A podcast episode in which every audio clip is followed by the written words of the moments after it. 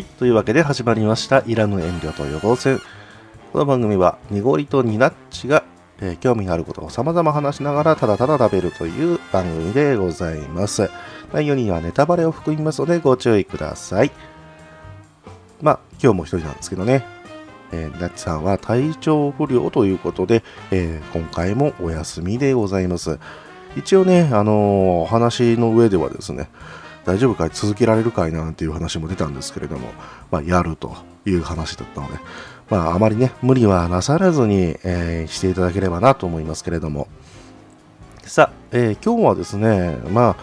えーちょっとね、日付が、えー収録予定日とずれてるんですけれども、うーん、まあね、今週が、えー寒波が、えー日本列島到来ということで、いろいろですね、あの、こちらの方でも対策を取っているんですけれども、あ、もう無理ですね。これもう無理です。はい。えーはっきり言ってですね、もう、何をするにも、きっともうダメだろうなっていうぐらいの、えーまあ、とりあえず雪と、えーあと寒さですね。えこうやって収録している間もですね、だんだんこう指がかじかむという、えーそういうものになってますけれども、えー暖房つけてるんですよ、えーつけてるんですけれども、ここの、えー収録席に座ると、音かじかんで、えしまうということでございまして、え本当に1月末なのか、えちょっと疑いたくなるぐらいの寒さなんですけども、まあ、2月も待ってますんでね、まだまだ寒波が来るかもしれません。え皆さんぜひですね、暖かい格好をして、えもう外で出ていくときはね、えもうなんか転んでもいいような、もう分厚いですね、えー上着を着て、えー下もちゃんと着てね、えーやっていきたいと、やっていただきたいと思いますけれども、えーまあ、こんな感じでどんどん噛んでいくんですけれどもね、やっぱり人よりは寂しいですね。この寒さも相まって、なんかの、なんか、寂しい。うん。ですのでね、まあ一人でやるのはちょっとコリゴリかなと思っていますけれども、えー寒さでちょっと弱気になっている濁りでございます。さあ、オープニングもそぞろでございますけれども、えー今回の、えーイラヌと始めていきたいと思います。よろしくお願いいたします。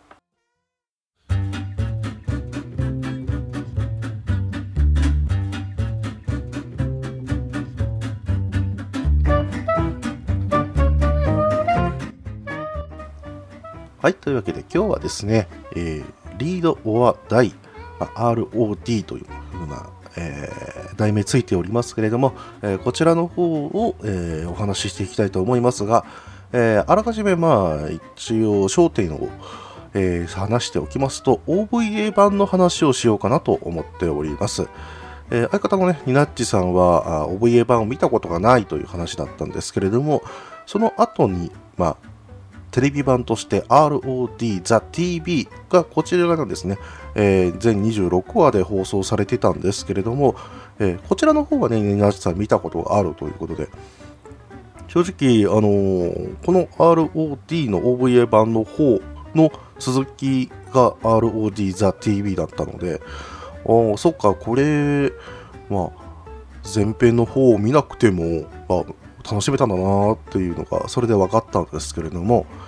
実際、あの、この ROT、OVA に関しては、えー非常にね、面白い作りをしてた、まあ、当時ですけれども、えーですので、まあ、ちょっとね、えーこれを説明しつつお話をしていきたいと思いますが、よくね、あの、ROD これ間違えられるんですけれども、えー小説版、こちらがですね、えー集英社のスーパーダッシュ文庫から出ているんですけれども、えー第1巻2000年7月20日なんですけれども、こちらの方が、えー先というふうに言われて原作版と言われるんですけれども、えー実際は、えーアニメ企画、この OVA 版がですね、えー出てくるっていう時に、えーまあ、どちらかというと、えー同時スタートぐらいに始まったというのが実情でございまして、で、えーまあ、小説版の方をちょっとまとめ上げるよとなってもですね、文庫版の方がまあ完全に出てなかったので、じゃあもう OBA 版で、えー独自で進行していくしかないねということで、えーこの OVA 版はもうそのままの独自の路線ある程度の主要キャラは決まっているんですけれどもその上でじゃあ誰を出すかとか、え、どういうストーリーにするかということで、えー、なっていったんですけれども。なんでそんなことができたかと言いますと、えー、ROD のこの作者ですね、えー、倉田秀幸さんという方なんですけれども、この方がですね、えー、スタジオオルフェという、えー、制作プロダクションに所属している作家さんということもありまして、えー、まそのスタジオオルフェっていうのは、ま漫画だったり小説だったりアニメのその、ま原作を手掛けたりだとかですね、えー、いろんな、えー、企画をする会社なんですけれども、えー、その、え中に、え倉田秀樹さんという方がいてそしてあのラノベといえばねイラストもまあ、挿絵とか、えー、表紙ですね、えー、そちらの方を書く方もいらっしゃるので、こちらがウオン・タラクさん。で、この方もスタジオ・オルフェが、えー、にも所属しているという。そういうことなので、まあ、ROD の本当に原作みたいな形で、えー、考えると、スタジオロフェでいいんじゃねえかと、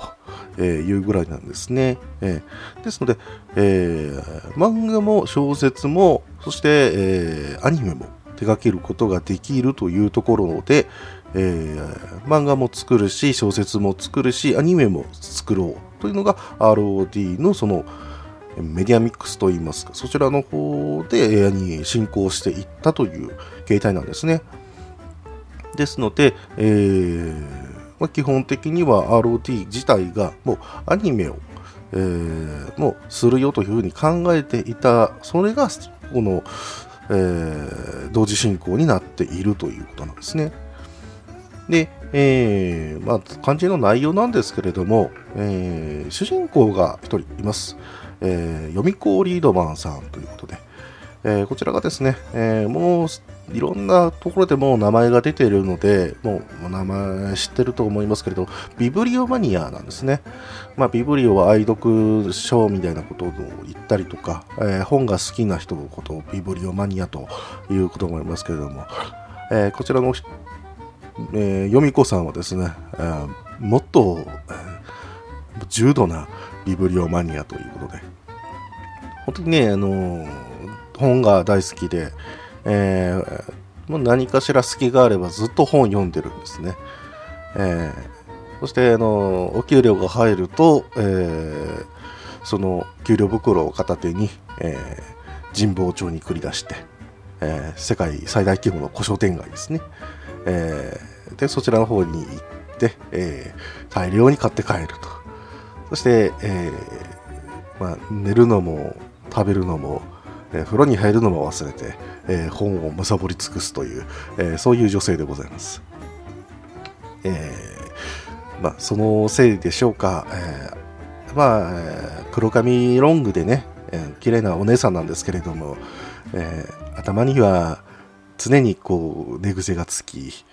そして、えおしゃれには全く興味ないのか、えごっつい黒縁眼鏡をかけ、えー、そして、一応ね、あの、身なりはしっかりしてるはずなんですけれども、どこからどう見てもなんかこう、司書さんみたいな、えー、ちょっと地味めな、えー、女性の、まあ、スーツというか、えそういう姿で、えタイトスカートで、あとは、ね、結構、ブカブカの、え上着を着てという、えそんな感じなんですけれども、まあ、この読子さんがですね、えー本をどれだけ愛してるか、えー、ただただそれだけを描いている作品群だと思うんですけれども、えー、実はこの由美子さんには秘密がありまして、えー、ただの本マニアではないと。えー、こちらがですね、実は、えー、大英帝国図書館特殊工作部のエージェントです。イギリスといえばですね、えー、やっぱり007に始まり、え、スパイ映画というかスパイものが、えー、やっぱり盛んだったっていうこともあって、えー、まあ ROD もそこに多分漏れず、えー、英国のエージェントという、え、そういうことになってるんですけれどもさっきね説明した、えー、ただの本好きのズボラなお姉さんがなんでエージェントやねんということもあるんですけれども実はこのヨミ子さん特殊能力がございまして、え紙を操る能力を持っているんですね。えーなのでこの作品群は、えーま、ペーパーアクションものと言われております、えー、もしくは文芸アクション？文系アクション？はい。ですので、えー、神使いである、えー、ヨ子さんが、えー、どのようにこう機器を紙を使って脱出し、えー、気候本と呼ばれる、えー、すごく貴重な本、まあ、知識の塊ですね、えー、それを占有させないがために、まあ、大英帝国図書館に、えーまあ、保存するために、えー、いろんな、えー、本を、えー、いろんな組織から、まあ、あるいは、まあ、いろんな特殊能力を持ったやつらから、えー、奪い返してくるという、えー、そういったのが、まあ、主体になっています。で、まあ、ROD のね、えー、それぞれの作品群で、えー、主人公も変わったりします。え、読子さんじゃねえの？という話もありますけれども、えー、実は、えー、小説版と、えー、漫画版と、えー、あとは、まあ、その、アニメ版、OVA 版、こちらが、まあ、まず最初は、ヨミコさんが主人公であるんですが、ROD The TV の方になると、えー、主人公が変わります。えー、3人の神使いの、えー、まあ、3姉妹ですね。神使い3姉妹。こちらが、ROD The TV の方の、え、主役になって、で、ROD The TV の方の漫画版もあったりします。はい。えー、ですので、ちょっとね、えー、もしこの作品を見るときには、えー、混乱するかもしれませんけれども、えー、よみこさんの後の話がザ・ TV だと思っていただければ、えー、それでまあ読めるんじゃないかなと思いますが、さて、肝心な、えー、OVA 版のお話なんですけれども、えー、この OVA 版がですね、えー、まあ、アニメ版として、え、出たのが、えー、2001年から2002年にかけて、えー、全3巻で出ております。えー、非常にですね、この時の時代はスタジオオルフェ、えー、結構な、えー、まあ、えー、流行り物を出していまして、うんえー、このね倉田秀之さんの、えー、作品、まあ、脚本作品だというのはいろいろあったので、えー、僕もここで注意して、えー、見ていたんですけれどもまあすごかった。うんえーまあ、OBA 作品ということもあるんですけれどもかなり完成されて、えー、今一話一話すごく見応えがあったんですけれども、えー、一応ストーリーだけご説明しますと、えー、まあ、由美子さんはですね、えー、神田神保町に住んでおりまして、えー、で一応ね、あのま、表の顔は非常勤講師をしているんですね。はい、で、えー、まそんなもんですから、えーま、読書三昧の生活をしているんですけれども、えー、ある日ですね、アメリカ議会図書館が、え、何者かに襲撃されます。なんか雷とかね、えー、バチバチやって、えー、他を寄せつけない、なんか変な人が現れるわけですね。で、えー、そしたらですそこから大量の気候本が盗まれていることが発覚しまして、えー、そして、えー、犯人をこちらがですね大英図書館特殊工作部が、えー、調査したところおそらく偉人じゃね？ということで、えー、目や、えー、まあ、その犯人を平賀源内であると、えいうふうに、えー、言い出すわけですね。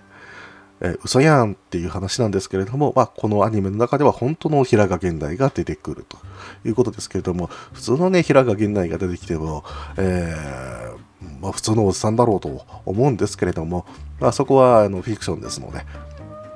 えー、平賀源内が作ってたね、エレキテルが、えー、もっと、えー、なんかとんでもない進化を遂げて、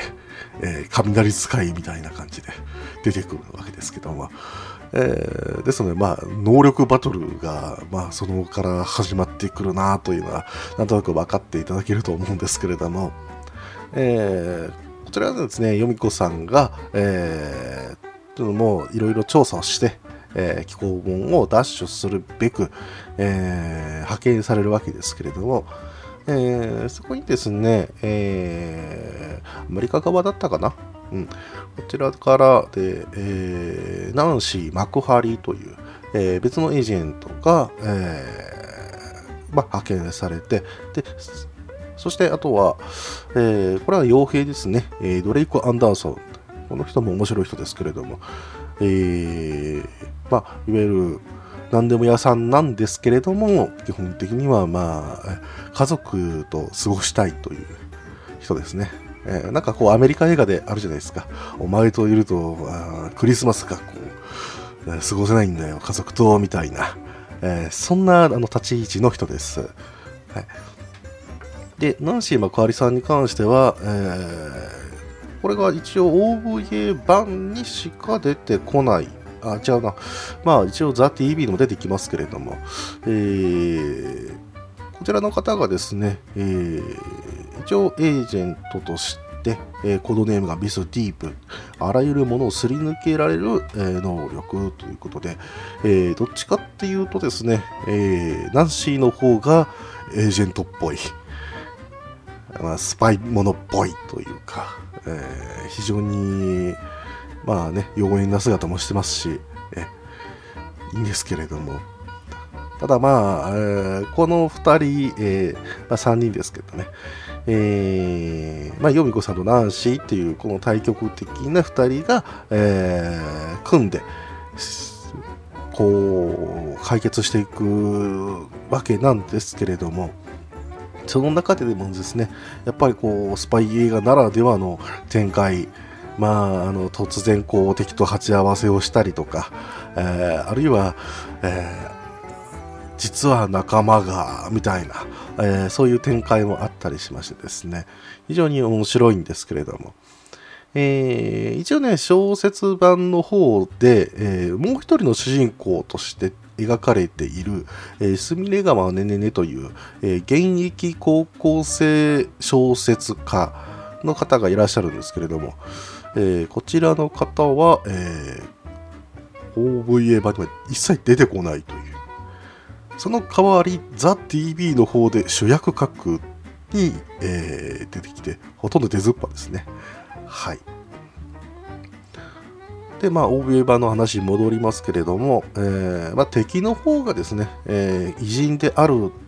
ということが判明して、まあ、これでもう分かった方もいらっしゃるでしょう。え敵は、えー、世界偉人軍団というふうに名乗りを上げまして、えー、まあ、そのリーダー格が、えー、一休さんです。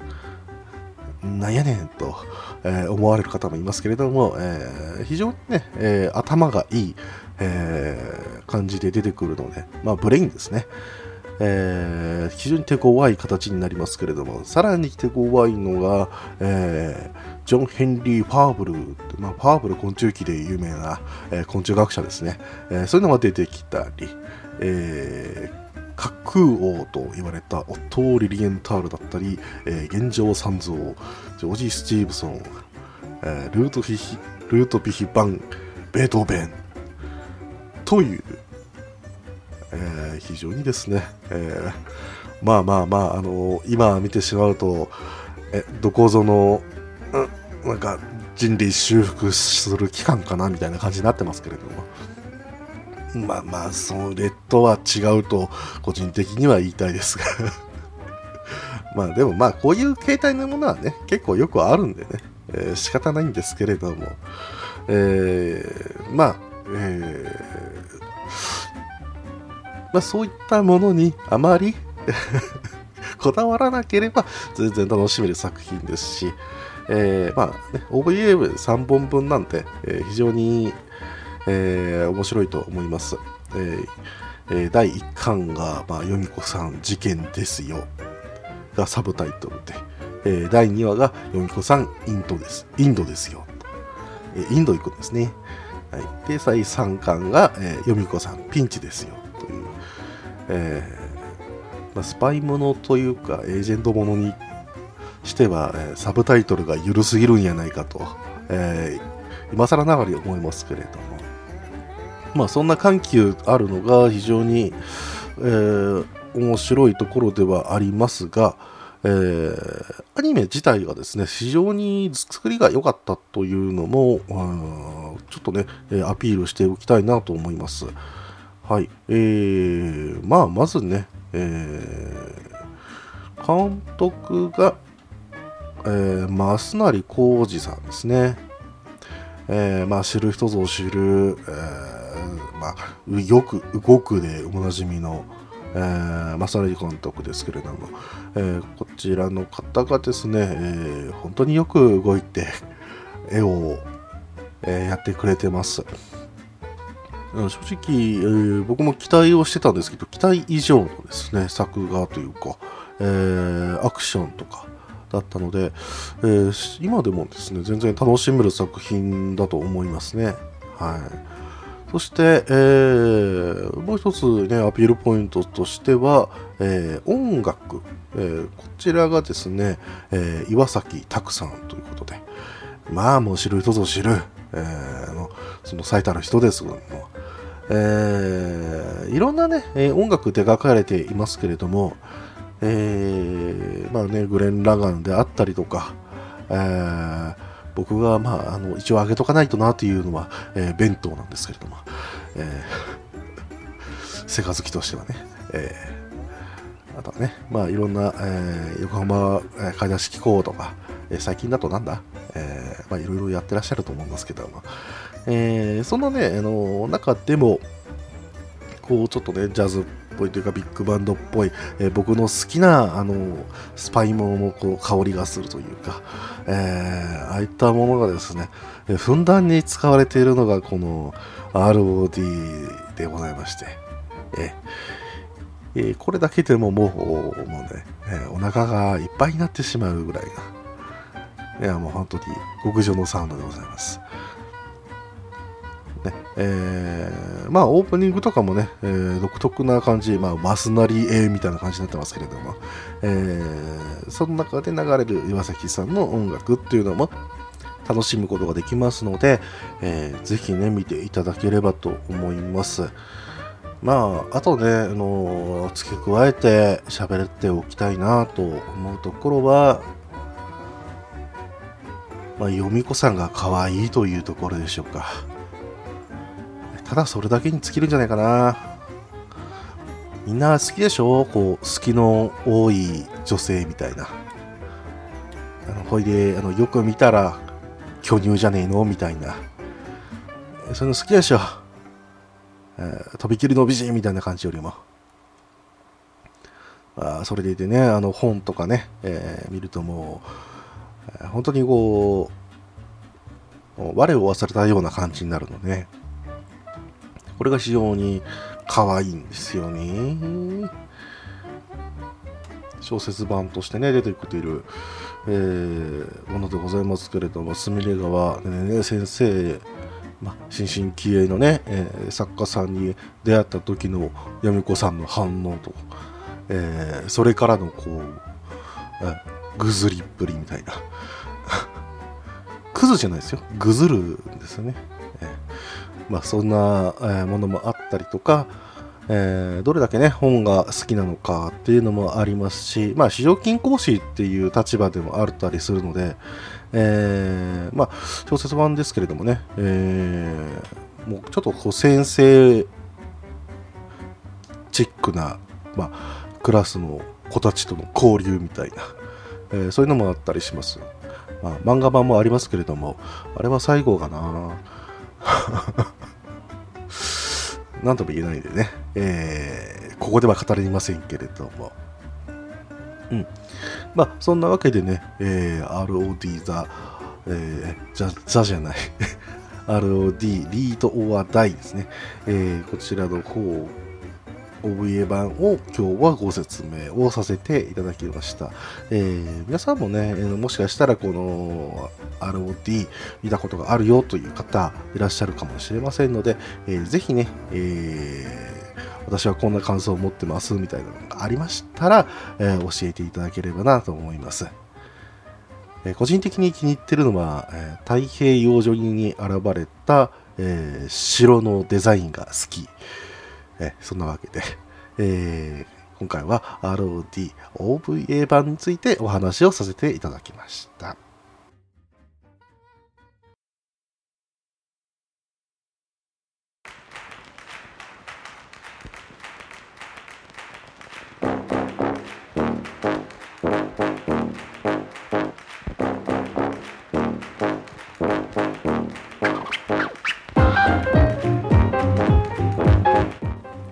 はい、そんなわけで、えー、今日もですね、お便りいただいていますので、ご紹介をさせていただきます。ミフカエルさんからいただきました。ありがとうございます。イランとの SD ガンダム会聴取,、えー、聴取完了。うん。某バーのお二人よりめんどくさい。かっこ半分だけ褒め言葉。かっこ閉じ。かもしれないぞ。といただきました。ありがとうございます。えー、印象としては合ってます。えー本当にミカエルさん優しいと思います。ね、半分褒め言葉でいただいておりますので、えー、普通にめんどくさいでいいと思いますよ。はい。まあ、どういった部分に、えー、めんどくさいと感じたのかは、えー、あえて聞きませんが、まあ、えー、大体 SD 型の会なんでね、えー、僕が一番めんどくさい感じになってると思いますけれども。まあね、まだ聞いたことない方は、えー、聞かないでください。ただ僕が SD 戦国伝だけを熱く語ってるだけですからね。はい、そんなわけで、ミフカルさんありがとうございました。そして、えー、アスラドさんから、えー、いただいております。ありがとうございます。第41回配置を正直なトレーラー、早速見てみました。ポケモン放送禁止のあだ名つけられたやついますね。面白い番組を教えていただきました。ROD は小説は読んでましたが、アニメは見てなかったので、次回お二人の話を楽しみにしています。逃げるんですよ、本ってやつは。といただきました。ありがとうございます。はい、えー、前回のですね、正直なトレーラー、えー、見ていただいたということで、ありがとうございます。えー、本当にポケモン界に関してはね、えー、ポッドキャストから追い出されるんじゃねえか、この言い続けたらっていうのもいっぱいあったりするので、ええー、あんまり言いませんけれども ぜひね、まだ見たことない方は、えー、お時間作って見ていただければと思います。5分ちょっとの動画だと思うので、はい。えー、あとね、えー、気になる映画のね、えトレーラーがありましたら、えそれを見ていただければと思います。結構、あの、うんうんとうなずけることも多いですよ。はい。そして、え ROD ですね。えー、小説版なんですけれども、えー、2000年から、えー、まあね、レーベルがこう廃止されたりとか、え休止が続いたりとかっていうのがあったんですけども、2年ぐらい前でしょうか、2016年ぐらいに、え新しくまたね、え本が出たんですけれども、そこからまた音沙汰がないので、一体 どうなったんでしょうという感じはありますけれども、今でも一応連載中ですからね。えー、全部追っかけるのはなかなか今でもしんどいんですけれども、逆にまあ、このね、えー、ROD の新しい流れとかがね、出てきたら嬉しいなと思いますね。今だと結構、ほら、えー、昔のものがこう、リバイバルみたいな、えー、あるあるいはまあ、ちょっと復活して新しくみたいな、えー、そういう流れもあったりするので、ROD でやっていただいても、我々としては一向に構わないということで、ね、アニメの話をちょっとさせていただきましたけれども、ご参考になったでしょうかね。はい。というわけで、アサラダさん、ありがとうございました。えー、そして、えー、黒柳小鉄さんからいただきました。ありがとうございます。録音環境変わって、にごりさんの低音ボイスがよく響くような。山猫は眠れない、えー、眠らない2は、1位を見た上で、えー、の真顔映画なので、1話プライム対象じゃないんですよね。ネバーディンエンディング FGO といただきました。ありがとうございます。うん。もう鼻が詰まって噛みまくり。はい。録音環境ね、えー、変わったは変わったんですけれども、えー、またね、えー、マイクは今回、えー、前のを使っております。ですので、まあ、馴染みの音になってるとは思いますけれども、えー、なんかね、あのー、まあ、裏話的に言いますけれども、新しい環境の方で、で、新しいマイクで撮ったところですね、なんか、えー、稲地さんの声がですね、濁りの方にこうちょっと届いて反響するみたいな、なんか、稲地さんだけお風呂場で撮ってるみたいな感じになっちゃって、えー、後々ちょっと編集でなんとかしたんですけれども、一部まだ残ってるところがあって、えー、治らんな、治らんなと言って編集してたのが、まあ、裏話なんですけれども、ああいったのはどうしたらいいんでしょうかね。やっぱりマイク変えるしかないかな。はい。そして、えっ、ー、と、山猫は眠れ、眠らないですね。えー、なんかね、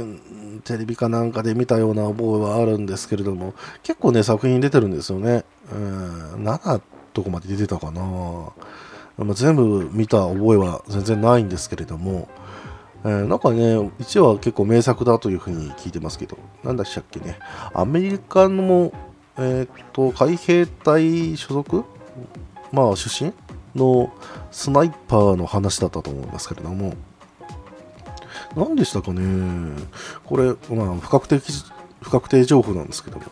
なんか、メタルギアソリッド3に出てきたオセロットの元ネタみたいな、そんな言われもしていたような気がしなくもない。うん、全然、ね、顔も、えー、似つかないんですけど、多分山猫ってだけで話が広まったのかな。うんまあね、えー、ほんと機会があればね、ああいった映画とかっていうのも見返したいと思いますけれども、えー、ネバーエンディング FGO ということで、えー、そら終わりはないです。頑張ってください。はい、黒柳小鉄さんありがとうございました。えー、続きまして、月島独天パさんからいただきました。ありがとうございます。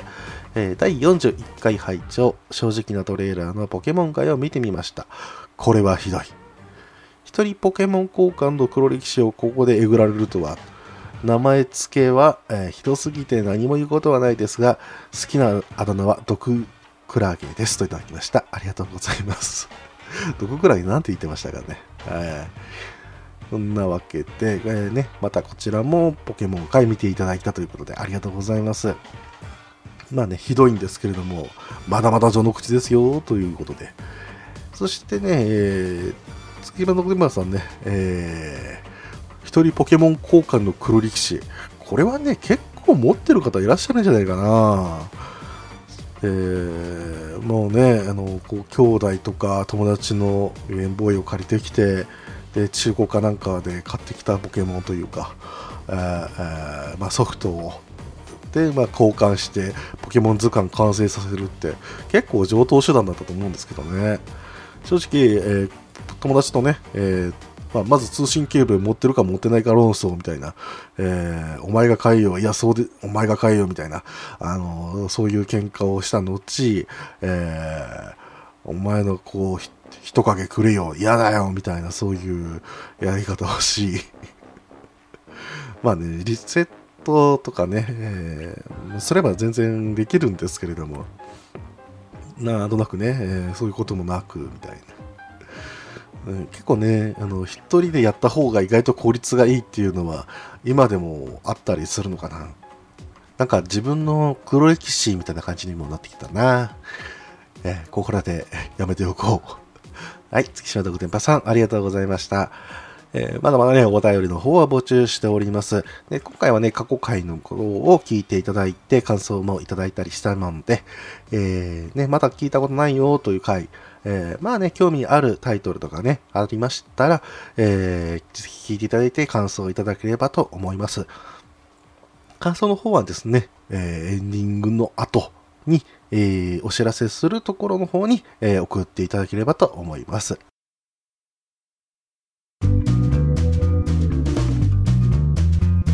はい、エンディングです。今日もね、ちょっと短めで終わりますけれども、さすがにね、2人でやるときと、え1人でやるときでは全然勝手が違うので、えー、こんな感じになりますけれどもね。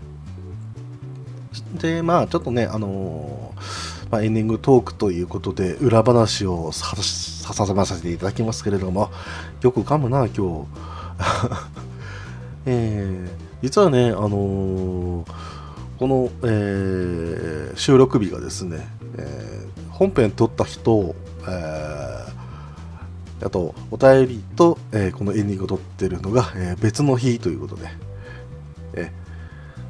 えー、本編撮ったのが日曜日だったかな、はい、で今が、え、水曜日撮ってます。え、編集後にね、え、なんかバリバリ音が入っていたので、えー、あれ？ということでまた撮り直してるわけなんですけれどもね、はい。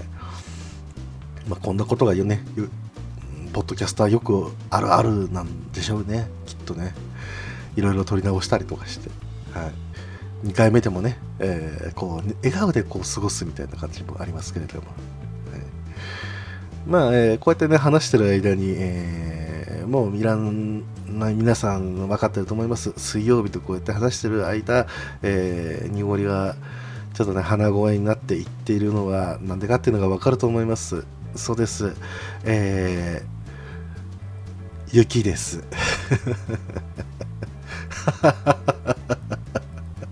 がっつり雪だよ。寒いよ、そんなわけですね。この中で、えー、僕は後で出勤していかなきゃいけないですね。行きたくねえな。結構積もってんじゃん。まあ積もってるのはね正直いいんですけれども、えー、この後なんかマイナス5度、えー、まで下がるみたいな話があったりするのでね、えー、ちょっと時なのかさらにこうってとんでもないことになりそうな気がします。はい。チェーン巻いた方がいいかしら。うん。まあ、そんなわけで、はい。えー、本日も聞いていただいてありがとうございました。えー、お相手は、え新女神転生 D2 をやっているんですが、今までやってきたメガテンの癖が強い。合体とかいつも間違う。技の継承がしにくい。なんやこれ。でも楽しい、えー、そんな濁りでございました、えー次回はですね、えーま、2人で、えー、いろいろやりたいと思いますので、え、期待していただければなと思います。それでは皆さん、また。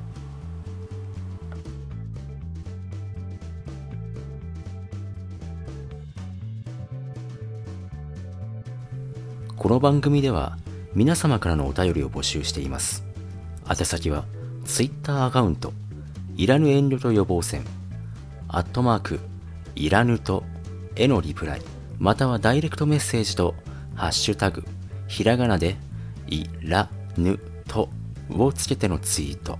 メールでは、いらぬと、アットマーク gmail.com、i, r, a, n, u, t, o までお願いいたします。